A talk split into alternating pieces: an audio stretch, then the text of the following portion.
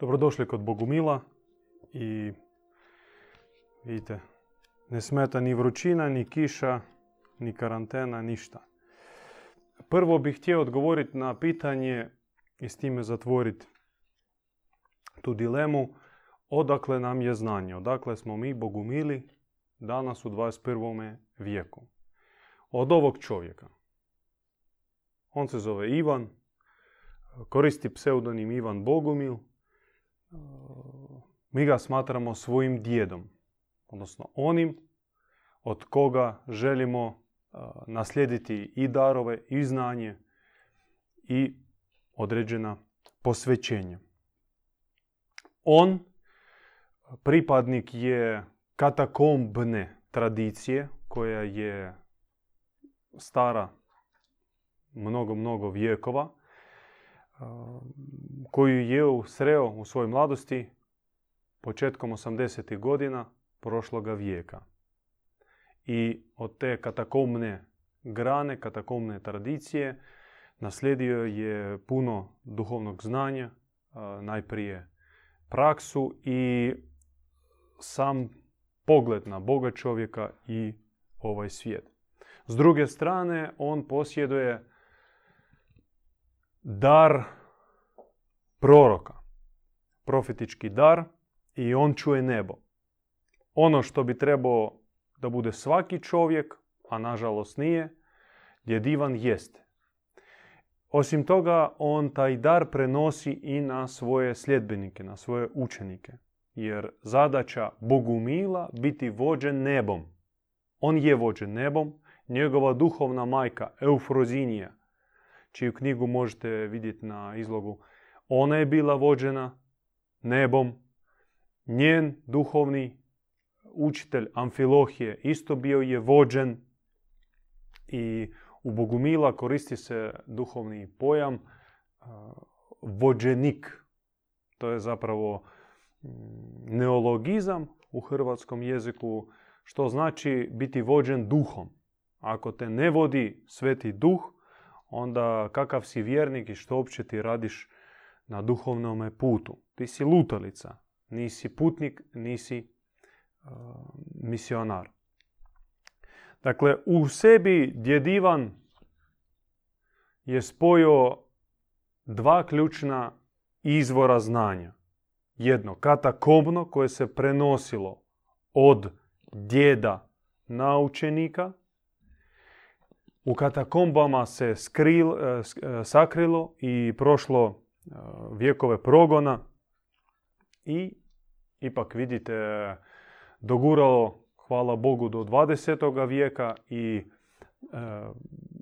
maslinova grana nasljeđa bila je njemu prosljeđena i on sada je već široko dariva i otvara. S druge strane, on ima neprekidni izvor objave od ozgo, što je jako bitno za duhovni pokret, za duhovnu zajednicu, da nebo obilno hrani tu zajednicu, taj pokret, e, ne samo milošću, ne samo znakovima poput iscjeljenja ili nekih čudesa, nego i samim uputama Čovjek mora biti upućen od Boga. Ne samo od knjige, ne samo iz drevne tradicije, nasljeđa, nego i konkretno ovdje i sada direktno od Boga. To je prvo e, što sam htio reći i ako budete imali pitanja vezano uz njegovo nasljeđe, ja bih vas uputio najprije u ove časopise u kojim e, redovno mi izdajemo članke i o historiografiji bogomilskog pokreta i o aktualnim događajima kojih e, imamo jako puno i o našim razmišljanjima o ekumenizmu, o e, suživotu različitih duhovnih zajednica koji se ipak temelje na istim temeljima, koji njeguju iste vrijednosti. Drugo, Bogumili posjeduju tri tajne. možete primiti. Dakle, Bogumili posjeduju tri tajne. Tajna Boga, tajna čovjeka i tajna ovoga svijeta. Tajna Boga je u Bogumila u tome što naš Bog je isključivo dobar. U njemu nema suda, nema kazne, on nas ne prati, on ne bilježe naše, griješ, e, naše greške, iako potpuno je svjestan ih. I njemu boli svaka naša greška. Svaki naš pad njemu boli, no on to nam podlo ne zamjerava. Ne šalje onog anđela koji sa kamerom nas prati sve da s oproštenjem javnog zahoda. Da zabilježe svu najmanju našu pomiso, e, neki naš pogled krivi, zbog čega bi nam predbacio na sudni dan i kaznio. Naš svevišnji to ne čini i pripisivati našemu Bogu ovakve crte po nama je velika hula, velika blasfemija i to je razlog zašto zemlja, zašto čovječanstvo uh, leži u takvome mraku. Neurotizirano, boje se Boga, strahopoštovanje uzdiže se kao najveća vrlina u vjernika. Znači, e, strah od Boga je početak mudrosti. Govori nam knjiga e, psalama. I ponavlja se onaj koji se izrazito boji Boga, takav će biti uzdignut iznad svih i toga e, sjeme tog čovjeka će biti prošireno po cijeloj zemlji. Znači, strah od Boga. U Bogumila nema straha od Boga i prirodnoga e, ne može ni, ni, ni, ni biti. Kod Bogumila postoji put do Boga, spoznaja. Da, naš svevišnji, on je bezgranično dobar. On e, u sebi posjeduje sve kvalitete bezgraničnosti. Znači, bezgranično voli. E, bezgranično milostiv. Bezgranično darežljiv. Kao onaj tatica u Kristovoj prispodobi o izgubljenome sinu. Vi je znate, samo ću vam kratko podsjetiti. Sin zatraži nasljeđe, nasljedstvo i ode ča. Potroši, prokocka, izgubi naravno sve što je dobio od oca. Iako otac nije htio da sin ode, odmah njemu i direktno rekao da sine nemoj. E, to će onako loše završiti i ostani kod mene, ostani kod kuće, ostani jer te volim. Sin ipak išao sve probat, isprobao, prokockao i onako jadan, poražen vraća se ocu. Međutim, u toj prispodobi jasna metafora sina. To smo mi. Svaki sebe pripozna u, tome, u toj priči koliko je jadan, koliko si imao još u mladosti, a da ne kažem u djetinstvu, u sebi e, iskrenosti, naivnosti, razigranosti, mm, divio si čovjeku i svijetu, praštao, bio si lagan, a kakav si tek postao. I s ovom metaforom sve jasno.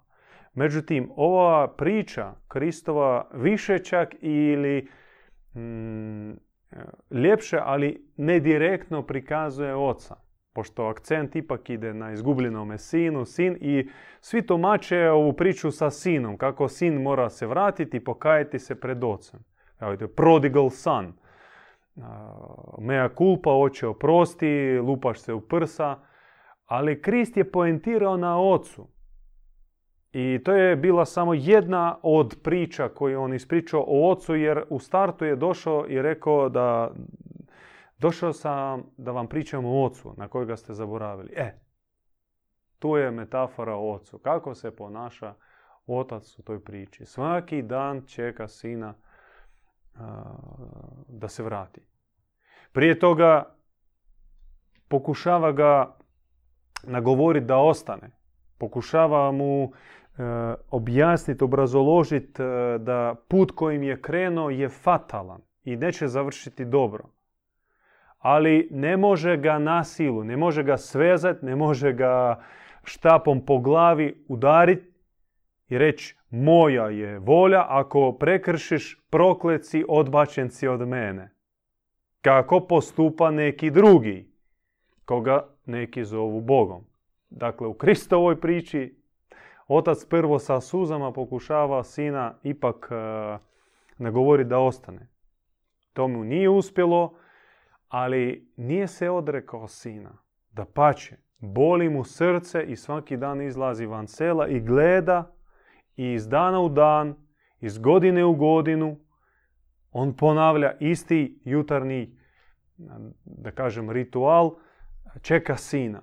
I kad je već ostario, kad mu izbljedile oči od suza, srce je bilo izranjeno od muka i čekanja, ipak nije odustao, izašao opet ujutro na isto mjesto, gleda na cestu i daleko, daleko vidi u zoru siluet. I odmah je znao da je to sin. Da se vraća sin. Odmah. Srce mu se razveselilo. I sad pazite, ovdje je ključni moment e, kako se ponaša otac u ovoj prispodobi, jer to je jest metafora našega Boga. Boga u kojega vjeruju bogumili. Kojega je otkrio Krista, prije njega otkrio i Zaratustra. Tak, o takvom Bogu govorio mi smatramo i prorok Muhamed i svi odabranici, pomazanici koji su dolazili u ovaj svijet, na ovaj svijet, govorili o istome Bogu. Tu nećete vidjeti patrijarha, Dona Carleone, okruženog dečkima, ovako mrkog lica, dočeka sina, sin naravno mora cijeli put na koljenama doći i svaki korak mora lupiti u prsa i doći ljubiti njemu ruku, moliti za oprost. E, Čale, oprosti, molim te, kriv sam, Boga mi. I sad ovaj onako, ne, ne, ne, ne, ne, ne, ne, može tako brzo. Mora sud, mora sud, mora vijeće, mora se pokazati gdje si prokocko ono što sam ti dao. Za sve ti moraš odgovoriti. Ovako stisnutim zubima bi trebao progovoriti po onoj patriarhalnoj, monoteističkoj priči otac. Međutim, događa se nešto totalno suludo. Suludo i nažalost to nije usvojeno danas ni kršćanima, ni našom braćom muslimanima, kamoli tek braći našoj židovima. Otac trči u susret sinu. Otac, starac, trči u susret sinu. Ne čeka, nego trči mu u susret. I kada sin vidi oca i naravno hoće kleknuti, hoće se ispričati jer sve on zna i za sve se muči, kaje se, otac mu ne da. Otac mu ne dopusti da klekne i da se kaje pred njim. Jer to smatra ponižavanjem njegove ljubavi i njegova milosrđa. Umjesto da sasluša ispovjed sina i još uzme pauzu onako, znate tu pauzu, pauzu e, koju uzme sudsko vijeće kad ode na onu sobu, zatvori se i e, jadnik osuđenik, on e, valjda prođe agoniju, paklenu agoniju. Šta će, šta će biti? Ta pauza može trajati 5 sekundi, ali svejedno onako vječnost. Ne. Otac ne dopusti sinu da klekne, on ga prvi ide zagrliti. Sin hoće da izgovori oče oprosti, on kaže sine nemoj. Nemoj i ljubi ga i grli ga. Kaže, ja sve znam, sve sam prošao sa tobom. Znam sve što si prošao. Bio sam i tamo, i tamo, i tamo, i vamo, svugdje bio sam i na paklenome dnu zajedno sa tobom u tvojim kalvarijama. Jer ni, ne mogu drugačije. Volim te, volim te do, do smrti. I umjesto kazne, ili barem nekakvog pritvora da taj ono bar malo odradi svojih prekršaja, gubitaka, sina narkomana, kockaša koji ono sve izgubio, da, da ga dovedi u red, da ga veže za radijator, možda ono kao neki rade roditelji da spase svoga sina, taj mu daje skupu odjeću koji pripremio i čekala sina ta skupa odjeća. I umjesto ukora on mu pokloni zlatni prsten. Nasljednik moj, vratio se. I umjesto kamenovanja i paklenog kazana sa kipućom smolom, sina dočeka gozba.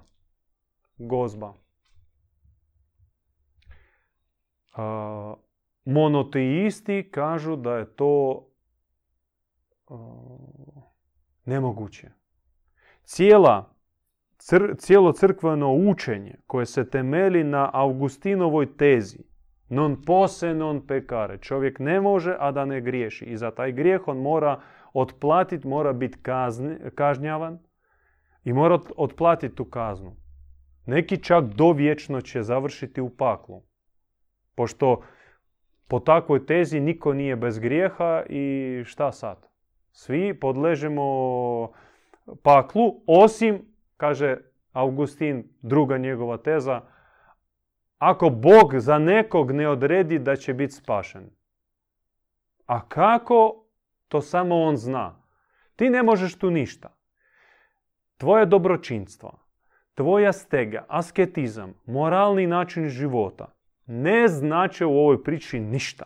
Pošto si ti non pose, non pekare. Ti si e, grešnik, ti si pokvaren i sve što radiš, čak i ono dobročinstvo, u tome, Augustin kaže, ima i oholosti, i gordosti, i nekih e, proračuna.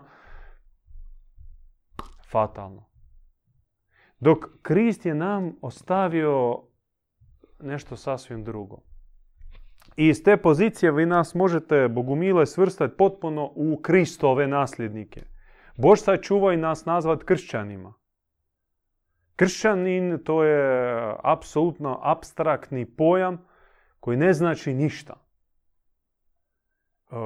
vjerovati da je Krist došao na zemlju, da je proživio neku kalvariju, bio razapet i otišao do sudnjeg dana, ne treba puno pameti. To i đavo zna. Možemo i đavla nazvati kršćanim. I on je bio svjedok svih tih događaja. Čak i neki inicijator. Ali biti Kristov nasljednik, a zatim postati Krist uslijed njega, jer on kaže morate se roditi nanovo. I evo vam majke da se rodite nanovo. Tako želimo vas vidjeti takvima, obnovljenima, preobraženima, pomazanicima. Hresto znači sa grčkog pomazanik. E to je cilj Bogumila. I takav je naš svevišnji. Osim toga, moramo naglasiti da naš Bog ima dva lica. Kao sve u prirodi je dualno, to je preuzeto naravno kao preslike, već kopije našega Boga. On ima u sebi očevo lice, ima majčinsko lice. Da su to dva Boga? Ne. To je jedan Bog, ali on djeluje i na način očev, što znači on dariva život. On je izvor uh, svjetla. On pokretač svega. I lice majke. Majka koja onaj početni impuls uobliči. Vi znate, po židovskom zakonu žena ne, ne bi smjela biti u muškom društvu jer to je bilo, bio smrtni, smrtni prekršaj zbog kojeg e, nju bi trebalo kamenovati. Pogotovo progovoriti, Bože sačuvaj. Onda mi smo rođeni po monoteizmu od takvih poniženih žena, koji su naše majke, i samo u sebi e, razvijemo e, patriarhalni, neki suludi pristup ženi, a u stvari to ide ili u jednu ili drugu krajnost, pa ti budeš kao mamin sinčić e, nesposobni. Jer protuprirodno razdvajati monadu koja u sebi ima i očiv početak i majčinski početak. I tako svaki čovjek na zemlji, on ima u sebi, muškarac on u sebi ima, naravno, muške crte, ali bo, od bog, bogo-očevske crte. Ali ima u sebi i prirodu bogomajčinske, samo što naravno kod njega balans e, mora biti u stranu očeva, očeve strane.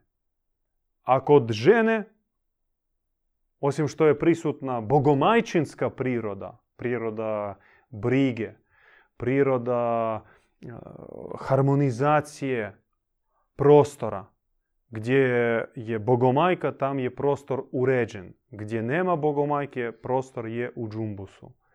Ali moraju biti tako isto prisutne crte Boga Oca. E, žena mora biti snažna, mora biti odlučna, mora biti e, borac. I nikako ona groznica, uplašljiva ili peškaroša, kako kažu u Splitu. To su dvije krajnosti u kojima mi, nažalost, živimo. Kad se to isharmonizira, kada bude, znate, 50, 50, 50% ravnoteže plus jedna zlatna dionica. Po čemu se brat razlikuje od sestre u bogumilskoj zajednici? Pa skoro ni po čemu, ali ima ona zlatna dionica, koja, ona jedna još crtica koja, po kojoj se vidi da ovo je brat, da ovo je sestra. Mi, e, ne, nije nam bliska teorija androgenosti, što mora biti baš po 50% podijeljena priroda. Onda dolazimo do nekakvog miksa nepotrebnog i, i neprirodnog. Dosta o Bogu, jer o tome možemo pričati još satima i satima. Kratko o čovjeku. Bogumilski pogled na čovjeka. Čovjek je izvorno kao duhovno biće, božansko biće, je rođen na nebu. Još prije umjesovljenja, kao anđeo na nebesima, posjedovao je svu božansku prirodu. Svjetlost, mudrost, širinu, dobrotu i bio je harmonično uklopljen u dobri univerzum. Međutim, dogodio se pad. Pad duše, iskušenje, koje u bogumilskom učenju zove se adaptacijsko preoblikovanje. Dvije riječi. Adaptacija, znači prilagođenje ka nečem, a preoblikovanje, preoblikovanje. Znači da promjena originalnog oblikovanja. Originalno smo oblikovani kao božanstva, nalikujemo našem svevišnjem ocu i majci, ali dogodilo se, dogodila se preinaka. Naravno, ja u dvije riječi to ne mogu objasniti. E, upućujem vas e, na knjigu Bogumilstvo. U njoj to je temeljito onako razabrano, razjasnjeno. Kako knez ovoga svijeta pristupao dušama, na što ih je sablaznio, kakva je ponuda bila zbog čega je čovjek je poprimio u sebe zle crte kojih je u početku nije imao. I uglavnom događa se pad, on traje i traje i traje i traje i traje do dan danas. Sjeme zla koje je bilo u nas ubriznuto se razvije, ono zauzima naš um, naš pogled, naš sluh, naše srce, naše reakcije, emocije prodire e, sve dublje, dublje, dublje. Ali utješna je vijest u tome, i to je onako temeljno učenje Bogumila, da čovjek je preoblikovan tek u manjem svome dijelu. Većinski njegov dio ostaje netaknut. Samo što on je paraliziran, on je zatrpan, uh, govoreći metaforom, glinom, astralnom glinom. To je sve zatrpano i nije aktivno. Svjetlost iz čovjekove jezgre ne svijetli. I ona poruka budite svjetlo ovome svijetu sa kojim Krist je došao na zemlju i obraćao se učenicima, ona je aktualna dan danas. Pozvani smo biti svjetlo ovome svijetu, ali zato svjetlo mora izbiti iz nas. A kad je ono zatrpano svačim, onda to smeće treba jednostavno raščistiti. I zato služe duhovna praksa koju zamolit ćemo kasnije da kaže brat Richard. Dakle, rezimiramo čovjeku. Čovjek je izvorno bezgrešan, čist, nalik Bogu. Čovjek je anđeo i čovjek je pokvaren. On nije fatalno pokvaren. U njemu većina još e, netaknute božanske prirode, ali ponovim, ona nije aktivna i radi se na čemu?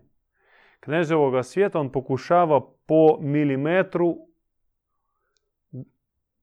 oduzimati onu božansku netaknutu prirodu, koristiti za svoje potrebe. E, I za to služi zlo. Zlo koje smo primili u srce, u um, nam je izbrisano sjećanje na naše nebesko porijeklo, ali ne do kraja.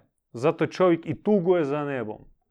Zato i osjeća se ko vanzemaljac tu na zemlji, ko stranac, ne pripada.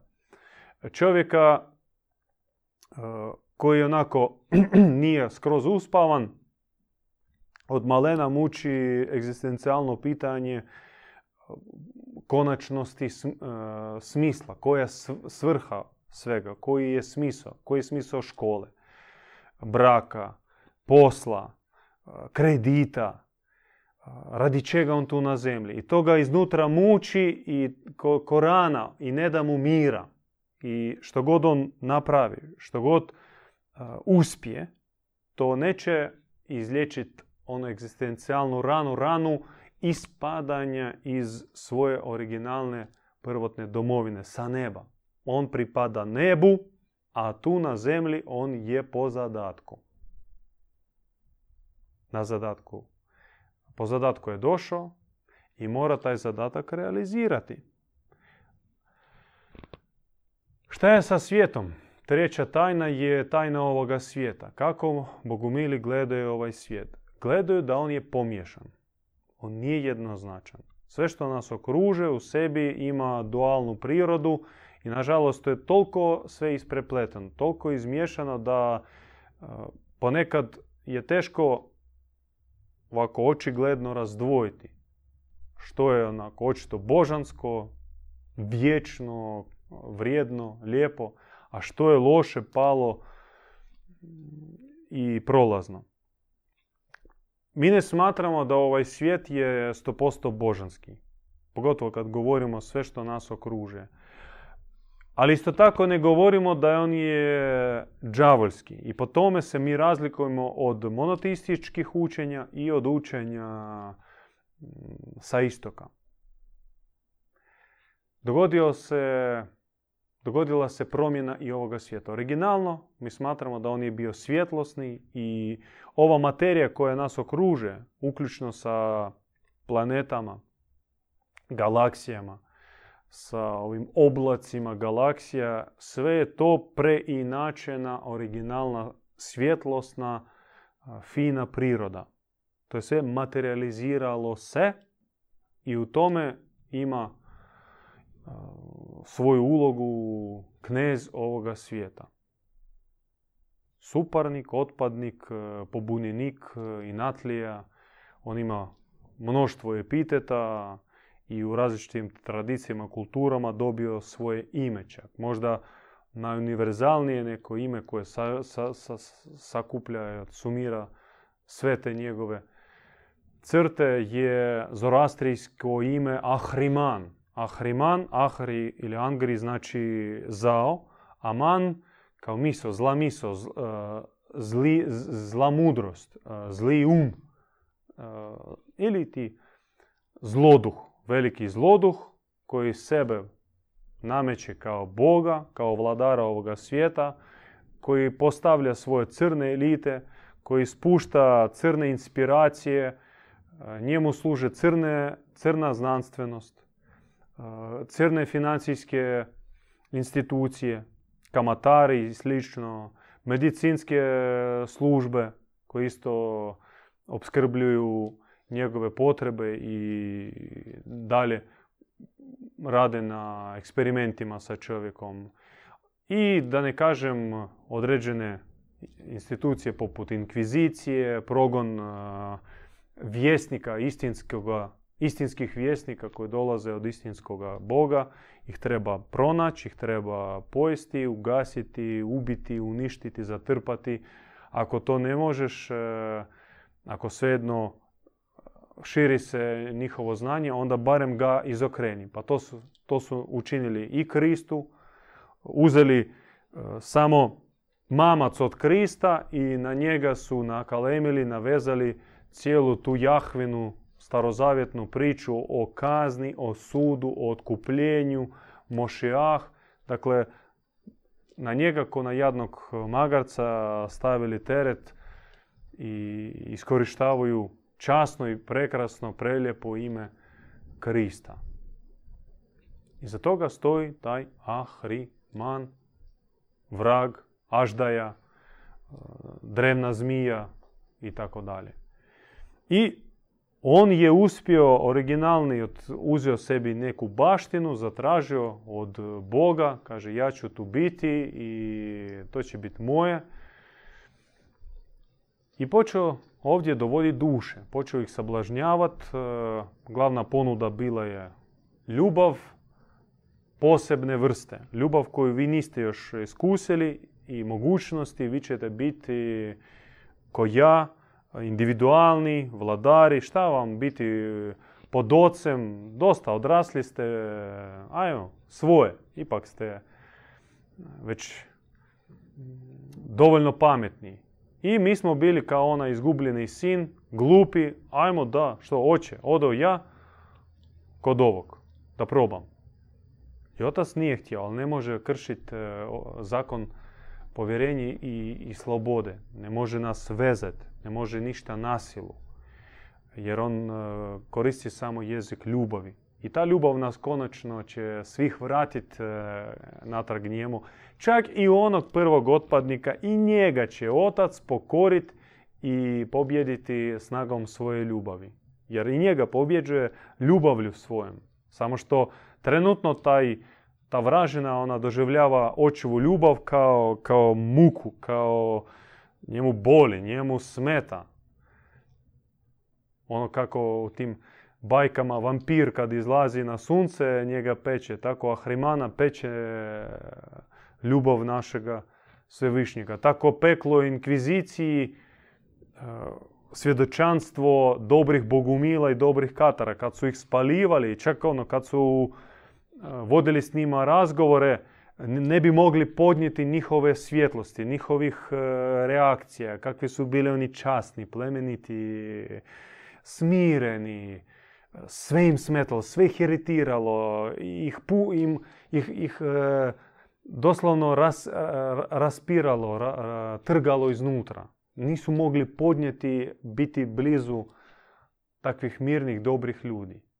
To isto smetalo Kajfi, Ani, i ostalim članovima Sinedrija za vrijeme Krista. Oni, oni su ludili od zloće kad bi samo čuli za njega. A kad bi vidjeli ili došli poslušati njegovo predavanje, njima bi želudac dizao, oni, oni, oni bi ga odmah kamenovali, ali nisu smjeli. Nisu mogli doći do, do njegovo vrata, da ga uguše. Barem odmah. Znači, ovaj svijet, on dvojstven, on nije jednoznačan. On je sav kao koktel, emulsija i Boga i vraga, i tame i svjetla, i dobrog i lošeg. Ovdje ima i morala i nemorala, i ljepote i, i ružnih stvari. I sve što, vi, što god uzmite, uzmite ili nešto u prirodi, biljku, stablo, životinju, ona u sebi ima ta dva principa.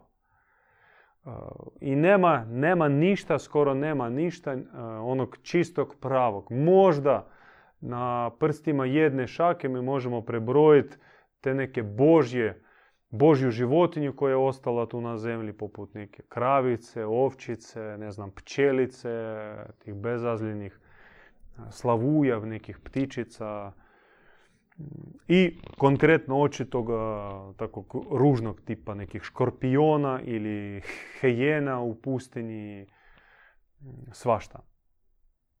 A većinom i životinski svijet, i biljni svijet, i društvo naše, koje dosta nalikuje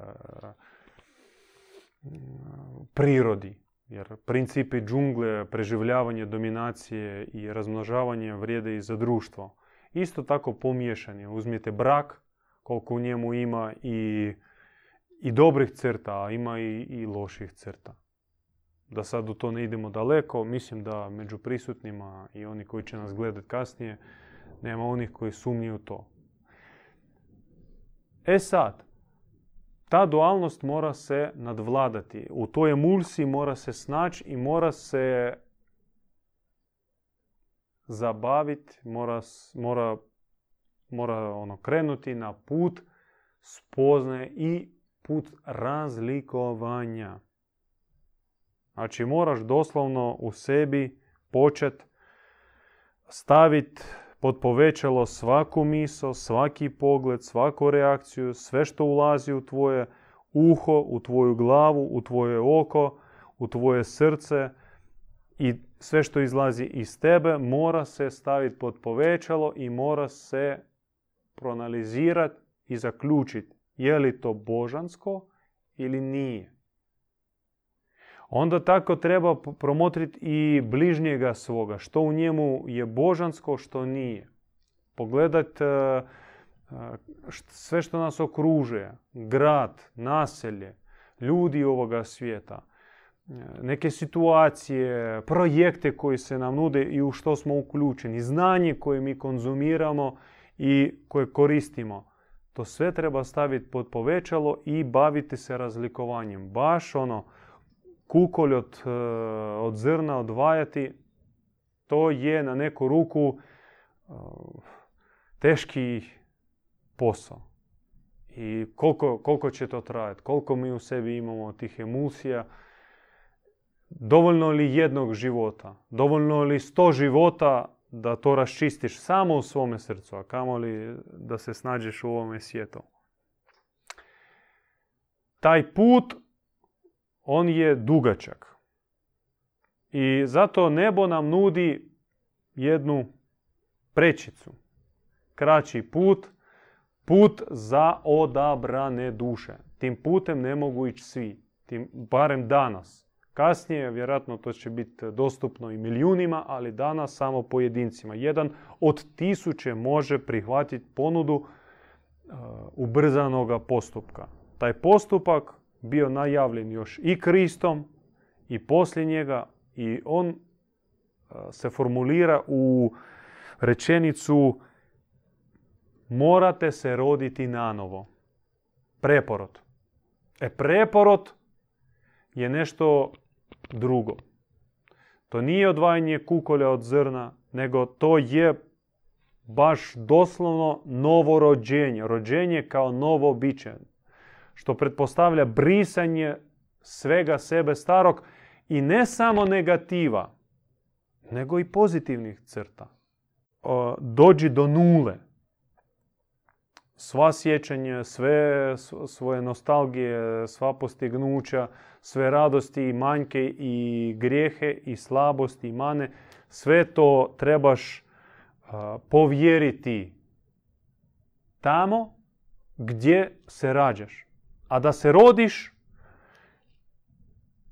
zvuči pitanje već 2000 godine koje je bilo postavljeno Kristu u njegovom razgovoru sa jednim mudracom kod Nikodema. On priča, priča o rođenju, o nanovom, novom rođenju, preporodu i sjede ovi starci, hohamimi sa hebrejskog, znači mudraci, koji vode sinagoge, zajednice, raspravljaju se, pišu komentare u Talmud, ako priznati od naroda, teolozi, i oni ga gledaju i ne razumiju. I pita ga Nikodem, pa čekaj, kako ja, stari čovjek, mogu se roditi ponovno, jer ne mogu ući u utrobu svoje majke. I Kris se nasmije, kaže, dobro ljudi, ako vi ovo ne razumijete, a to je e, bazis, to je temelj, o čemu vi pričate i što vi učite svoju pastvu? Da se rodiš, moraš imat vječnu majku i njenu vječnu utrobu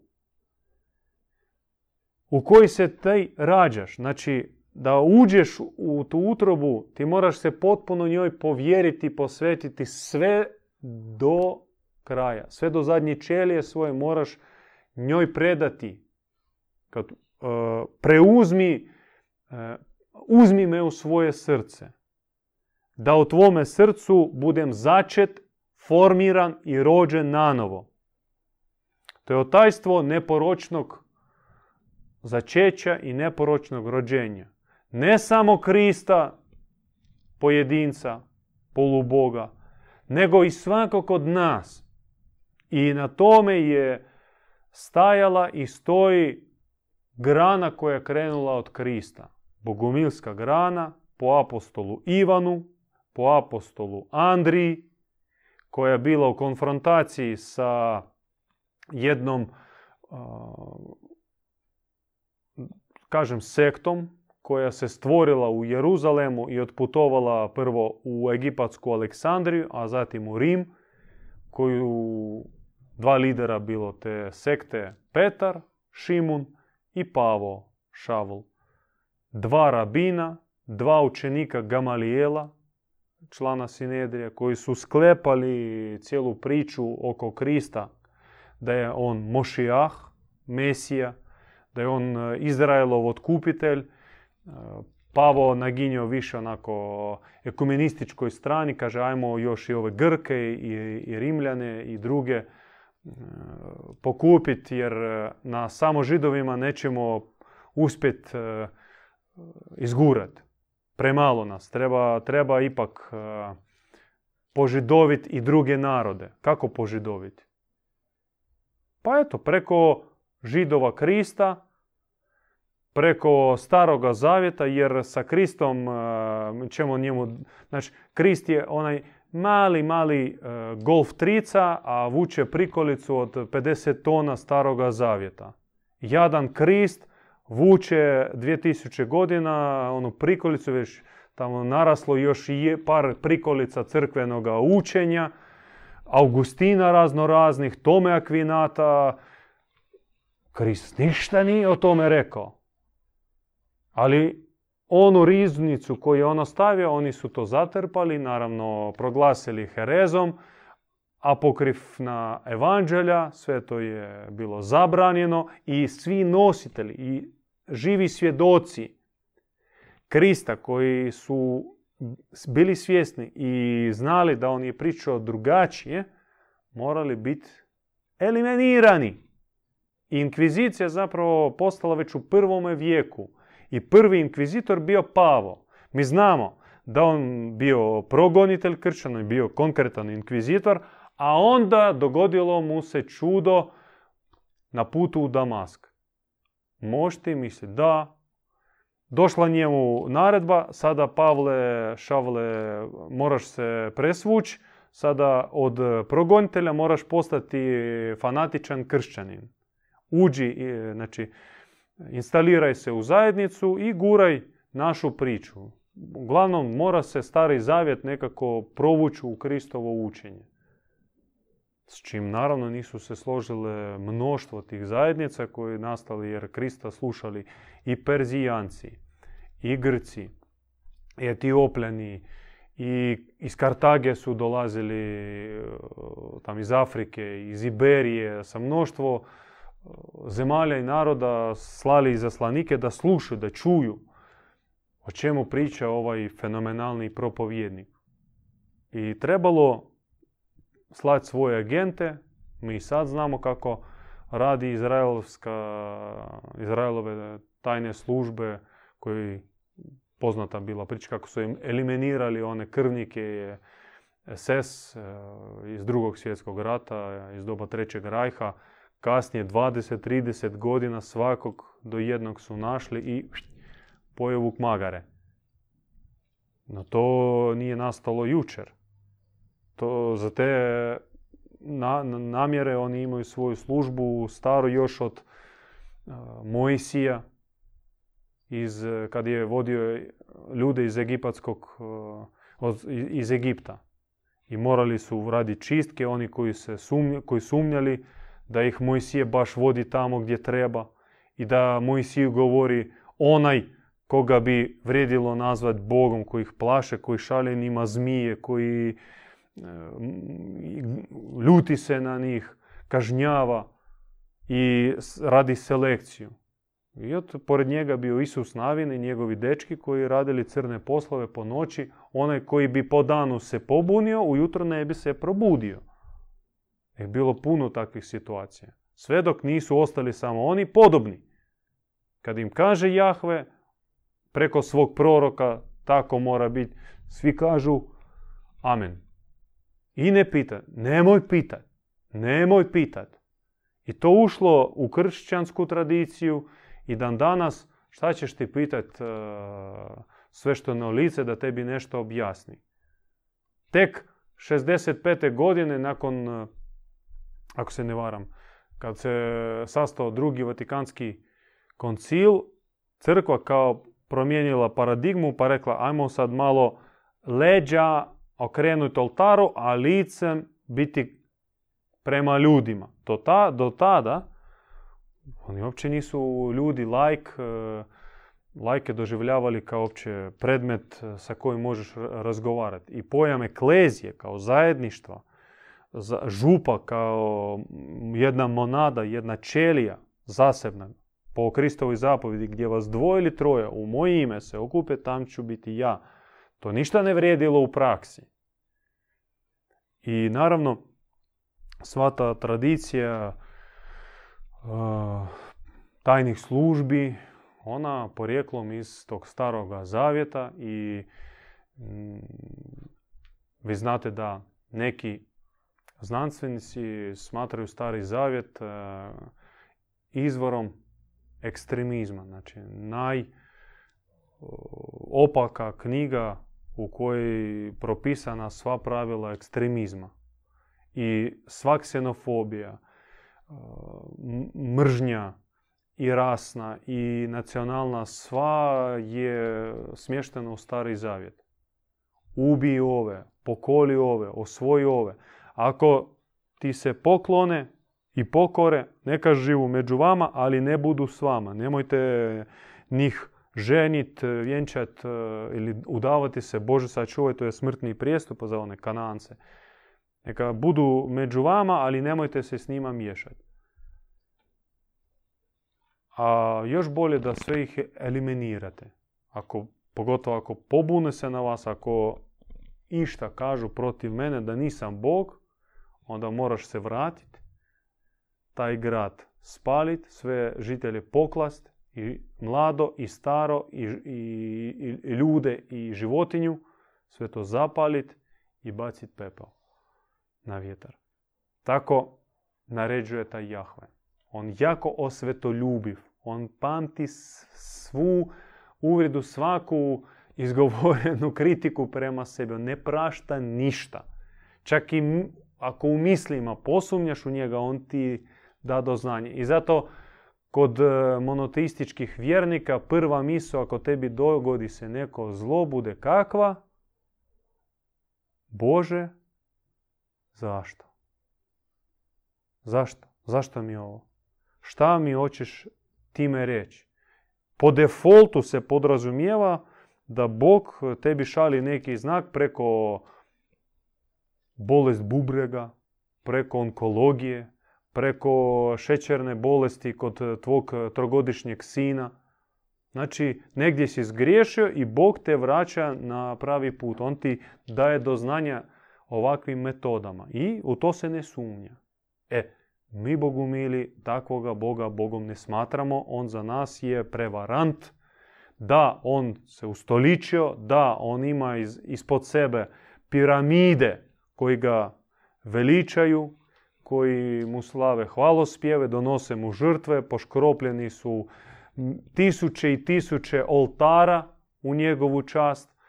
E, prije tisuću godina bila krvna žrtva, sad je kao simboli, simbolički oni na Euharistiji probode janjca, kao simbol e, razapetog Krista iscijede njegovu krv koju popije svešteno lice. Naravno u, u zapadnoj crkvi pastva nije dostojna da pije Kristovu krv, ali komadić mesa u obliku hostije svaki može pojesti. Znači teofagija, bogojedenje, bogožderanje, to je osnovni princip e, Euharistije.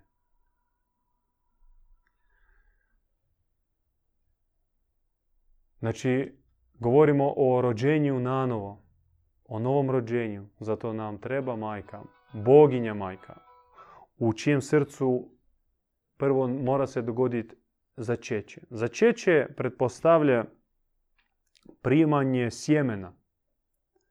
To je otajstvo, njega ne možeš ni izmoliti, niti u knjigama pročitati. E, to se dogodi. Dogodi se tajanstveno i tu možemo samo poželjeti. I svaki može to zapravo i isto zamoliti, zatražiti. Ispustit će se. I događa se fenomenalno otajstvo. Daje se novi gen. Gen koji smo izgubili. Nebeska genetika, božanska genetika. Bez koji smo labavi i izloženi svakakvim napastima. I snagom tog novog neporočnog gena odsjeće se zli korijen u nama. Jer zlo u nama već pustilo korijene. I naše kajanje, i naše neke refleksije, naše suze, ništa drugo doli kupljanja plodova, zlih plodova, ili čupanja lišća, ili u najboljem slučaju e, posjećemo grane na zlome stablu. Ali ostane nama samo stablo i ostane korijene i nakon određenog vremena zli korijeni opet napoje snagom zlo stablo, narastu zle grane i puste zle plodove. I mi ko hrčak u kotaču hodamo u krug i ponavljamo isto. I zapravo naše kajenje nema temeljitih plodova, ne vodi nas ka ozbiljnoj promjeni. Takoj promjeni da više se ne vraćaš na ono za što si se pokajao. Baš zbog toga što nije odsječen korijen. A njega možeš odsjeći samo snagom novog sjemena koje se usađuje i ono pušta toliko jake i moćne korijene da odsjeći jednostavno korijene zloga stavla. Da, bit će truda posjećite grane i stablo i sve to spalit, naravno počupati korijene, ali bitno ga presjeći. Bitno ga presjeći i pustiti da raste stablo dobra, na kojem narastu dobre grane sa dobrim lišćem i koje će pustiti e, dobre plodove. Stablo dobra. I to nije moguće bez novog sjemena koje nam daje naš svevišnji preko djedovske tradicije, preko djedo, djedova. Djedovi ili ti pomazanici, ili ti hrestosi, oni donose genetiku novu i od njih daje se to sjeme. A kad ga primiš, onda moraš biti u sredini. Moraš zaista biti pokriven bogomajkom. Pokriven potpuno. Sprijeda, sa straga, s lijeva, s desna, tvoja prošlost i budućnost, sadašnjost, tvoji misli, tvoj pogled, tvoje nakane, sve mora biti pokriveno njome. Dakle, ni jednog daha bez nje. Nijednog koraka bez nje. Nijednog pogleda bez njenog odobrenja i blagoslova. Doslovno postaneš slijep, gluh i indiferentan, ravnodušan prema svemu što nije ona. I tako se formira. To se manifestira na duhovan način, nevidljiv, individualan, takav intiman način. Ali i to se od, očituje se i na zemaljskoj razini, u obliku zajednice.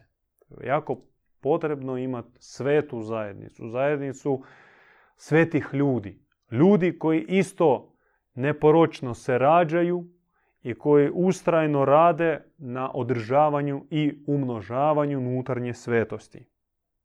Bez takve zajednice sam u pećini, u ekonasilju, u nekoj e, šumskoj kolebi ti nećeš moći uspjeti.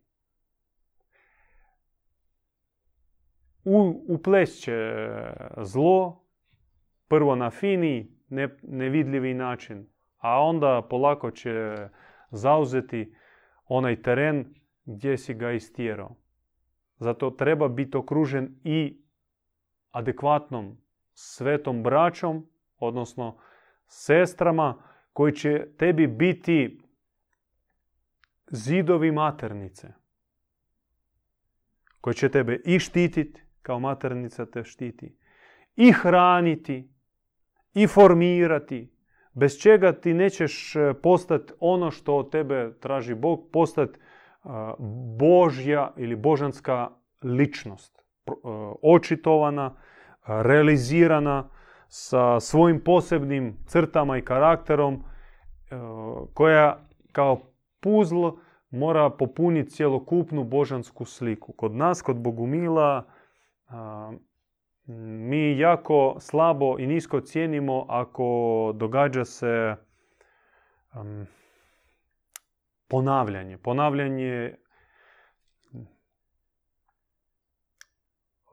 slično, kao ta, ta sličnost. Kod nas ipak svaki mora dobiti svoje konkretno lice u zajednici. I zajednica je bogata tada kada to jest zajednica očitovanih i realiziranih ličnosti. Svaki brat je neko lice nebeskog oca. Svaka sestra je određena crta bogomajke. I u sumi bratsko-sestrinske zajednice mi barem stvaramo neku, naravno nesavršenu, ali nešto slično nebeskoj zajednici ili nebeskom univerzumu u malome obliku.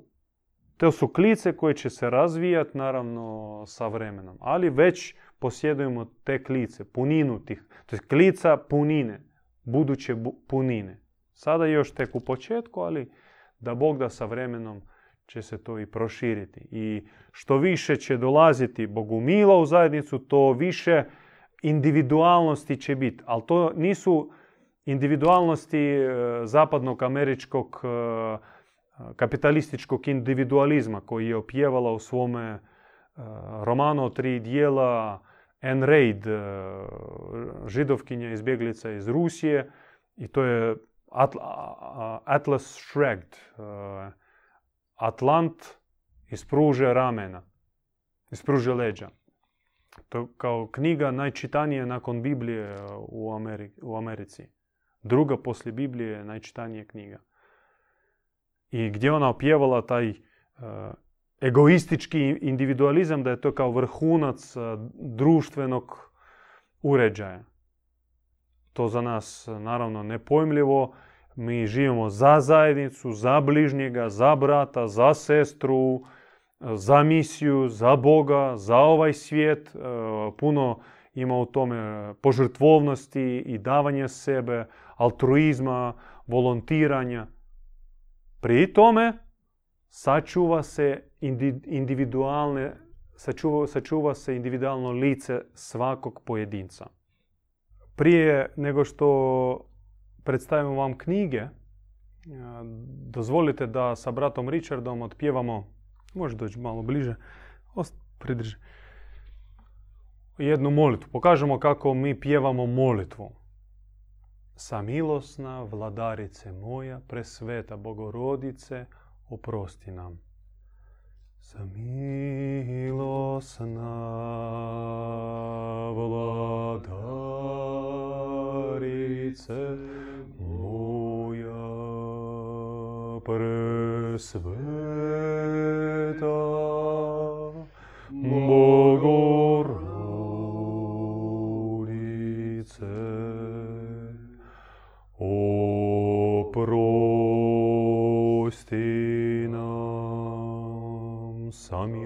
smiluj se. Samilosna smiluj se. Samilosna smiluj se. Samilosna smiluj se. Mir.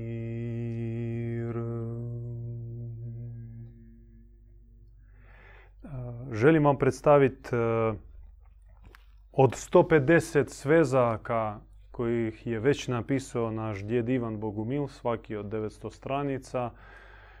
Možemo ih razdijeliti na nekoliko kategorija i tu sam odabrao knjige koja možda zastupa svaku kategoriju. Prva knjiga se zove Bogumilstvo, debela je. I to je enciklopedija. U stvari, to je zbroj od e, par desetaka seminara koji je on održao na temu bogumilstva i ne samo, nego mm, široko ušao u metapovijest e, starih civilizacija, starog slavenstva i mitologiju slavenstva, u zoroastrizam, bogumilstvo srednjovjekovno, u simbole, učenje, kulturu tog fenomenalnog pokreta A inače je Divan održao više stotina seminara, ih ima za prevesti i mi na tome radimo. Ako imate želju pomoći, dobrodošli. Druga knjiga predstavlja kategoriju hagiografija, sveta, život svetaca i pouke svetaca. I ja u rukama držim svetu Eufroziniju, bogomilsku majku. To je knjiga njenog posthumne objave, ukazanje ocu Ivanu i ona izdiktirala njemu već dvije ovakve knjige, ovo jedna od dvije knjige, isto debela, njenih uputa. Ona inače posebna bila i u svoje vrijeme i dan danas po tome što jedina od mnogih svetaca učila praktičnoj svetosti. Ona konkretno davala upute kako postići visoki svetečki stupanj. Kako se očistiti, kako se prosvjetljiti, kako voditi duhovnu bitku sa unutarnjim i vanjskim zlom, kako pomagati ljudima. I o tome možete pročitati e, u ovoj knjizi. A inače, kažem, ova knjiga predstavlja cijeli ciklus hagiografija, tam desetki imena e, naših bogumilskih velikana. E,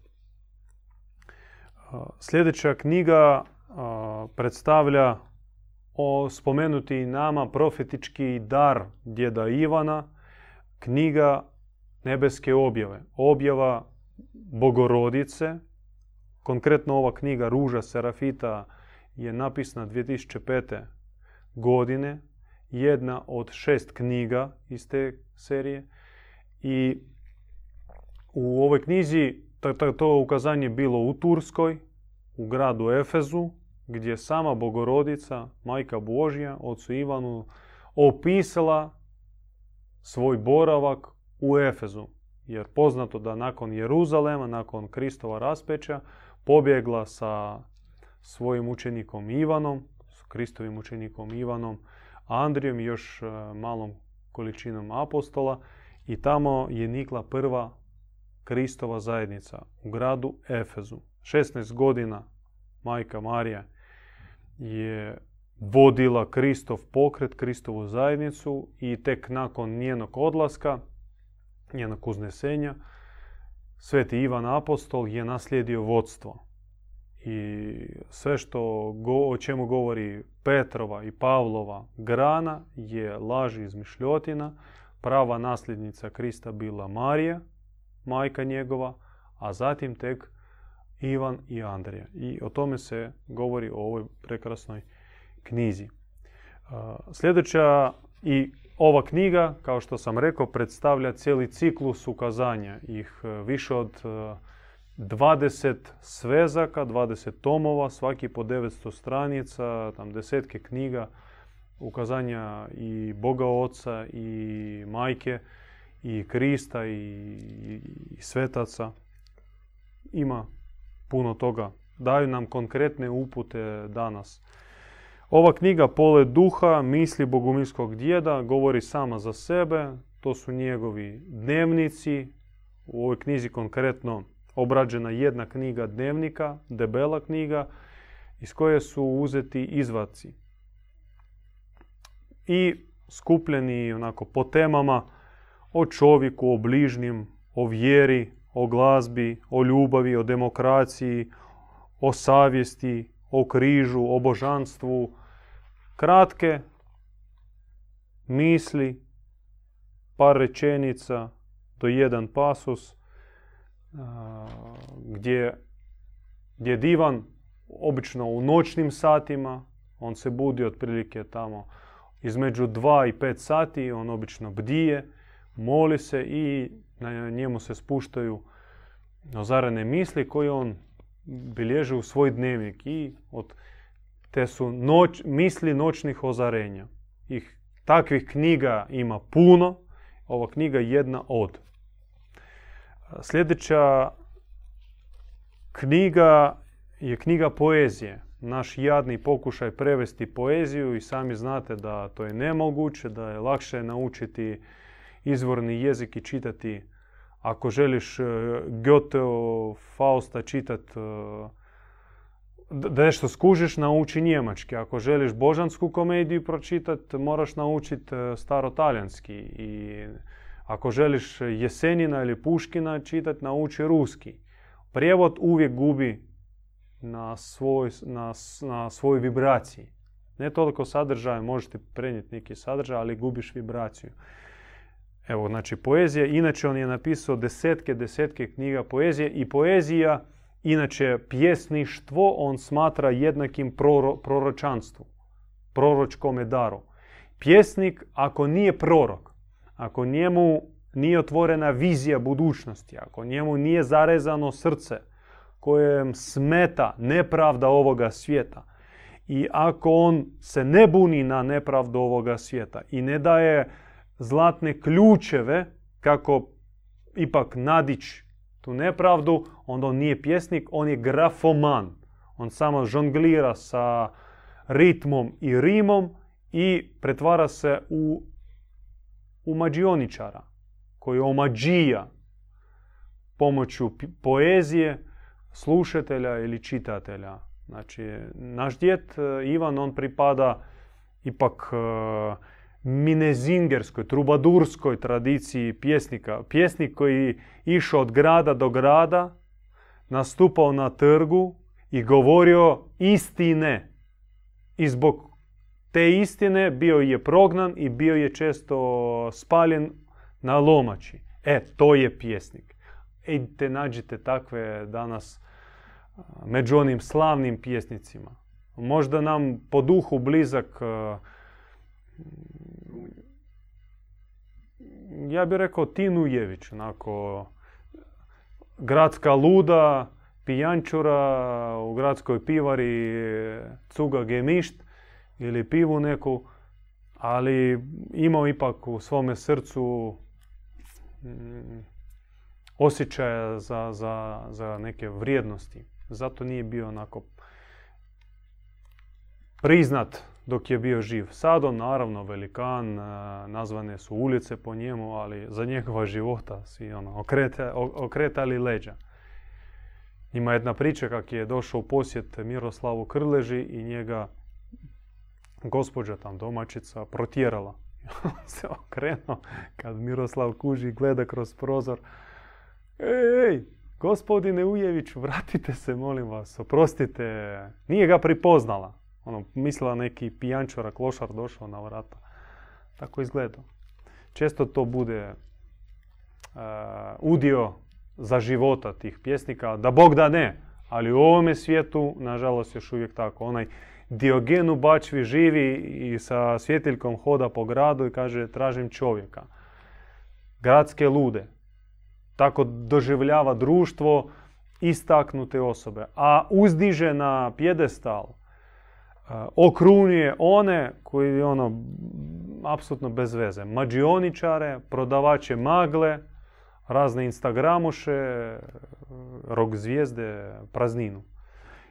I na kraju ovaj jedan od CD-a mora nešto uzeti u ruke da predstavim djeda Ivana kao nasljednika Orfejeve tradicije, Orfejske glazbene škole.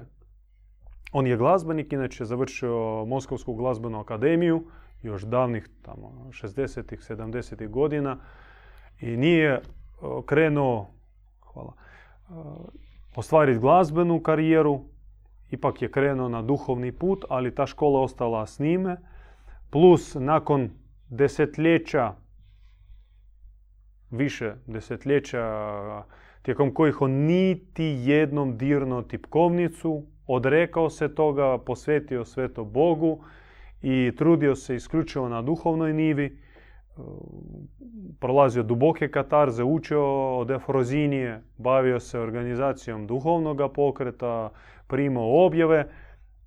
Jednog dana, kad je onako intimno u razgovoru u besjedi sa majkom Božjom, kako i mi to znamo raditi, molio nju da njemu da neko utješenje, neko hobi, neko zanimanje da može od te napete, koncentrirane duhovne sfere na nešto nakon malo zemaljsko se prebaciti. E, pitao možda to ono, baviti se pčelarstvom ili ne znam, kopat vrt ili bilo što. Šumarstvom, ne znam, brat gljive. I ubrzo nakon te zamolbe ona njemu onako, u objavi spustila blagoslov da može svirat. I on počeo prvo svirat zbog e, promjene sfere, promjene djelatnosti, a poslije on počeo e, osvajati, odnosno učiti taj, to glazbalo kao, kao pomagalo u prenošenju božanske vijesti. I danas njegov klavir i njegova izvedba, izvedba ništa manje vrijednija od njegovih knjiga i preko glazbe, ako imate pogotovo sluha za glazbu, on obično svira Mozarta, Beethovena, Čajkovskog i Baha, ako imate osjećaj za klasičnu glazbu, ćete pripoznati da to je posebna izvedba i svo svoje znanje, sva svoje posvećenja, sav put koji je prošao, on prenosi preko glazbenih vibracija i to je baš orfejska škola.